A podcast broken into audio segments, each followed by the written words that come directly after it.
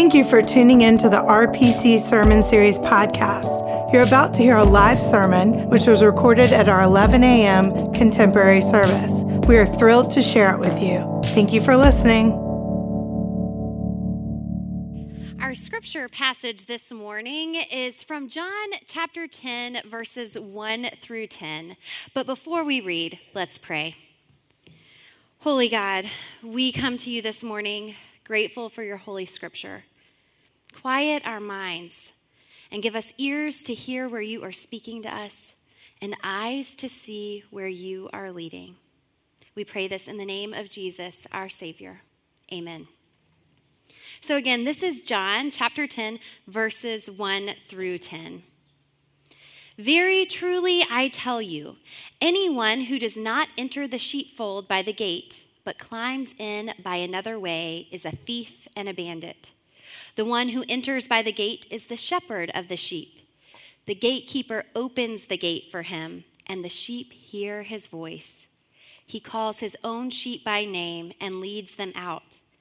When he has brought out all his own, he goes ahead of them, and the sheep follow him because they know his voice. They will not follow a stranger, but they will run from him because they do not know the voice of strangers. Jesus used this figure of speech with them, but they did not understand what he was saying to them. So again, Jesus said to them, Very truly I tell you, I am the gate for the sheep. All who came before me are thieves and bandits, but the sheep did not listen to them. I am the gate. Whoever enters by me will be saved and will come in and go out and find pasture. The thief comes only to steal and kill and destroy. I came that they may have life and have it abundantly. Friends, this is the word of the Lord. So, I just spent a week in Charleston, South Carolina, one of my favorite places on earth, on family vacation. But when I got home, I thought, I'm not sure that vacation is actually the right word to describe this.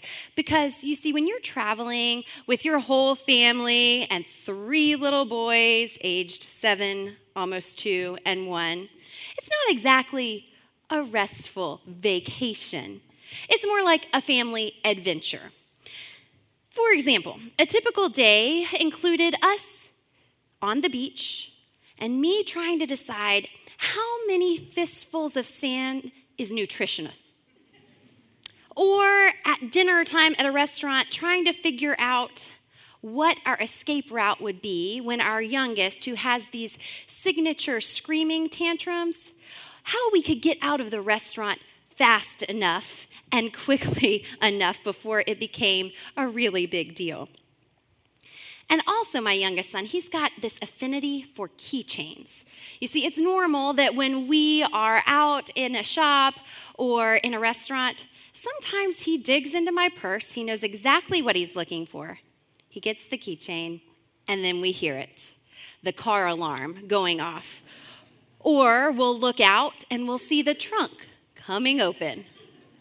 This trip was no different. One afternoon, my husband came in from going out to the car and he said, Well, the trunk was open. I don't know how long it's been open, but we know who the culprit is.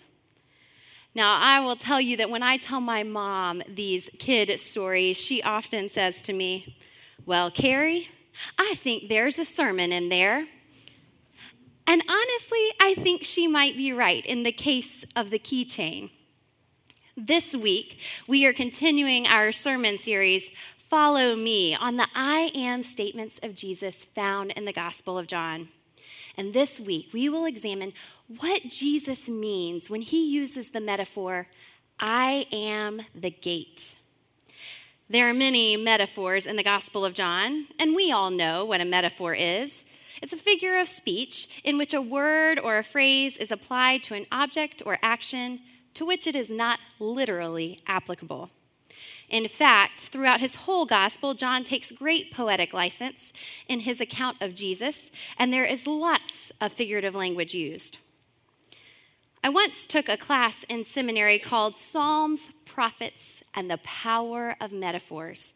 It was an incredible class, and we examined metaphors in Scripture and what they tell us about God. And this got me thinking. Maybe there was a metaphor about God in my son's adventures with the keychain. Maybe our relationship with God is like an electronic keychain. You see, I can click a button in a parking lot full of cars, and my keychain connects with my car, and it locks or unlocks depending on what button I push. This relationship was manufactured or coded by someone along the way. Likewise, we are created by God to connect with God, to hear when God is calling. This is a nice little metaphor. But I'll tell you something that became very apparent in my seminary class. Spoiler alert all metaphors about God will break down somewhere. There is not one single metaphor that can fully and completely sum up Father, Son, and Holy Spirit. And some metaphors are easier for us to understand than others. Take the keychain metaphor. Like the keychain and car, we are very much connected by God, created with this connection. But that's where the metaphor breaks down. You see, hearing where God is speaking to us, giving us direction, is a result of a relationship cultivated over time. It is not a relationship based on blind obedience. You see, anyone could be in possession of my keychain. A thief or a two year old could have the keychain to my car and could unlock or lock it no matter who's doing the pushing. My keychain acts in blind obedience because that's the way it was manufactured. Humankind is not manufactured in that way. We are created to be in mutual, authentic relationship with one another. And in fact, this is the type of relationship between shepherd and sheep that is described in our passage today. In our passage, right before Jesus uses the gate metaphor, we heard him tell this parable about sheep, shepherd, gatekeeper, thief, and bandit. Both the parable and the metaphor following it point to Jesus as Savior, but each in a little bit of a different way, and both with deep meaning. When he tells this parable, the Pharisees, the religious leaders at the time, they didn't understand what he was saying. So instead, he goes on to use another metaphor, calling himself the gate. Now, there's immediate good news here. When we don't understand what Jesus is telling us, this scripture lets us know that he'll try again, and he'll try it another way. This is fantastic news because I will tell you, I don't always get it on the first time. And this is where the Pharisees are. They don't get it. So let's take a closer look at this parable that he first tells them. He says, The gatekeeper opens the gate for the shepherd. The shepherd calls his sheep by name and leads them out. Once he calls them, he goes ahead of them and they run from strangers because they do not know their voices. Anyone who tries to climb in the sheepfold using a way other than the gate is a thief or a bandit. Here, Jesus is trying to tell the Pharisees that he is the king, he is the way to God. He's establishing rightful leadership. The gate is only opened by the gatekeeper, or who we can understand as God, for the real shepherd, who we understand is Jesus. Thieves and bandits, they have to sneak in. And Jesus desires a relationship with humankind just as a shepherd with sheep. He does not desire blind obedience, but a relationship where faith and trust are earned, not stolen. A shepherd spends so much time protecting and providing provision for sheep that the sheep learn the shepherd's voice and they recognize it as good and trustworthy. They literally run from all other voices. I want to pause here for a second and reflect on this. The fact that Jesus desires this kind of relationship with us is both comforting and humbling. Jesus cares deeply for us. He tenderly tames us and wants to take care of our every need. One of my favorite theologians, Karl Barth, describes this relationship well in his book, The Humanity of God. He says, In Jesus Christ, there is no isolation of man from God or of God from man. Rather, in him, we encounter the history, the dialogue in which God and man meet together and are together, the reality of the covenant mutually contracted preserved, and fulfilled by them. Jesus Christ is, in his one person, as true God, man's loyal partner, and as true man, God's. He is the Lord humbled for communion with man, and likewise the servant exalted to communion with God. Did you hear what Barth says there? Jesus, as Messiah, is a loyal partner to humankind. Jesus is our loyal partner when life is beautiful. Jesus is our loyal partner when life is a mess. Jesus is our loyal partner when life is chaotic. Jesus is our loyal partner when life is unfair and devastating. He is our Savior, our trustworthy companion our source of hope and comfort. Thieves and bandits will come because we live in a broken world. It is not as God intended. But Jesus promises to be our loyal partner through it all. And that is remarkable news. But why didn't the Pharisees understand what Jesus was saying? Why didn't they get it? The answer is because it's not what they were looking for. This was not the kind of king that they were used to. It's not the kind of king they expected. This king didn't look or act like they thought he would or should. They were challenging whether he was God because he didn't meet their external markers. Because he was not what they had pictured, they were blind to what was right in front of them. It's no coincidence that this text comes right on the heels of Jesus healing the blind man at the end of John chapter 9. You see, the Pharisees were opposed to this, and Jesus challenged them by saying that they were actually blinded by their own sin. And that's what he is continuing to point out to them in this message, in this passage. But if I'm being honest, I can identify with the Pharisees once again because I don't always get where Jesus is leading the first time around. Sometimes I look back and I think to myself, how could I not have seen that?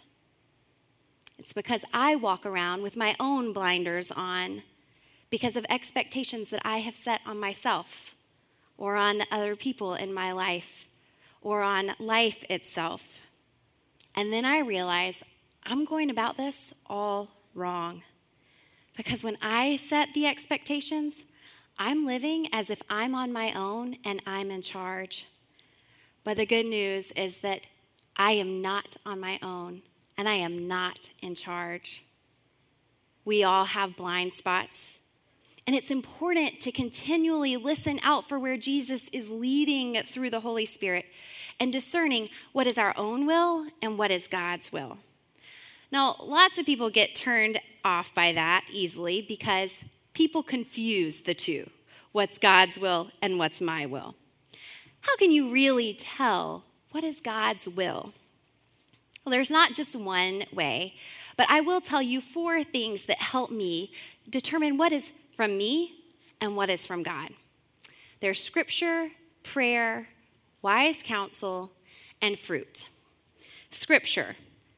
If it is not in alignment with Scripture, then it's not from God. It's an easy way to tell. Prayer. You've got to pay attention to what I'm saying and what I am hearing God say back to me when I listen. What is my gut when I'm praying? Wise counsel. Talking and sharing with people whom I know and trust and who I know go to God for their guidance too. What do they think? What do they say? And then fruit. What kind of fruit does this bear, or do I think it will bear? Does it bear the fruit of the Spirit? Things like love and joy, peace, patience, kindness, gentleness, faithfulness, and self control. These are ways that I can kind of think about is what I am doing my will, or is this God's will and God leading me? We continually have to listen for the voice of Jesus to determine where the Holy Spirit is leading. And when we listen out for Jesus, addressing our blind spots and encounter him with humility and faith, we become free to see. But again, the Pharisees didn't quite get it. And as scripture said in verse 6, Jesus used this figure of speech with them, but they did not understand what he was saying to them. So again, Jesus said to them, Very truly I tell you, I am the gate for the sheep. All who came before me are thieves and bandits, but the sheep did not listen to them. I am the gate. Whoever enters by me will be saved and will come in and go out and find pasture. The thief comes only to steal and kill and destroy. I came that they may have life and have it abundantly. Oftentimes, when we get to this part where Jesus says, I am the gate for the pe- sheep, we skip over it. It's interesting that Jesus would compare himself to an inanimate object. However, what we are continually learning is that Jesus does not do what is expected or culturally accepted or what we think he should do and using the words I am, words that would have been familiar to the Pharisees from the time God spoke to Moses and said, I am who I am. Jesus is identifying himself with God. It is so important to look at this and the deeper meaning that it brings to our understanding of who Jesus is as both shepherd and gate. Jesus leads the sheep to a safe place and at the same time provides the entrance into that safe place. That is such a beautiful image. But so often we looked at gates as bad things. In my own home, I am certain my youngest child thinks that gates are pure torture. We have all the gates. We have baby gates, a gate on our deck, a little gated playpen, and you better believe we use those gates. And he hates them. If he realizes he's about to go behind a gate, he clings on to you like his life depends on it.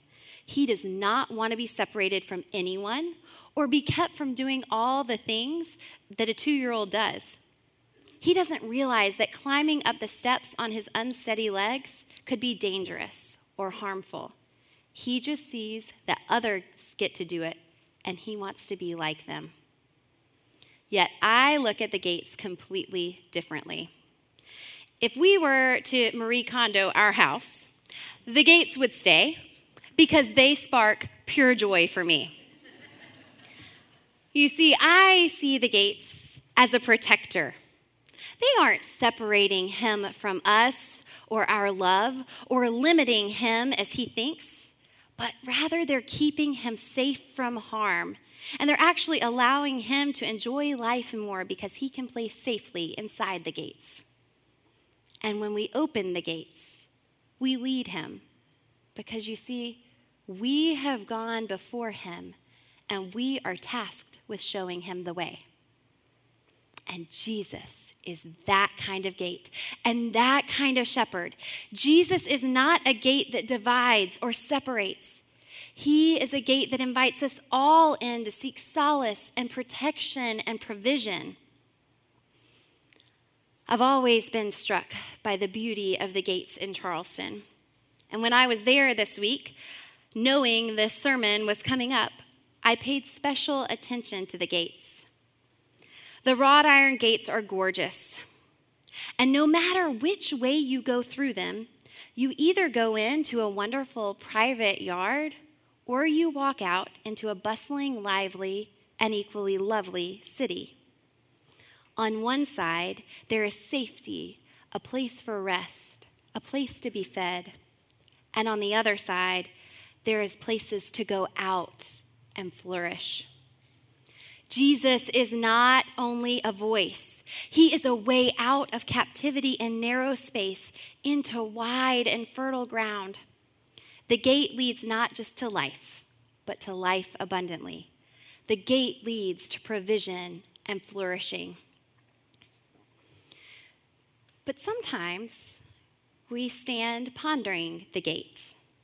It can look scary because there's unknown on the other side, or maybe it looks too narrow to get through.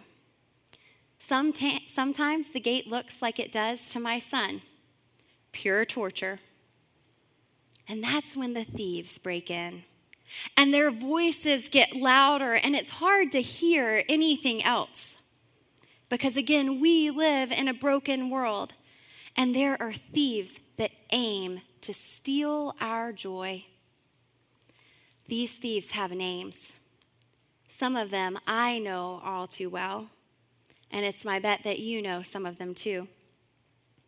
They have names like comparison and doubt and self loathing, jealousy, fear, bitterness, grudge holding addiction, lies, cheating, the need to prove ourselves, desires that have become unhealthy and toxic and consume us, like the desire to always win or the desire to look a certain way or be part of a certain group, the desire for a certain following or likes on social media.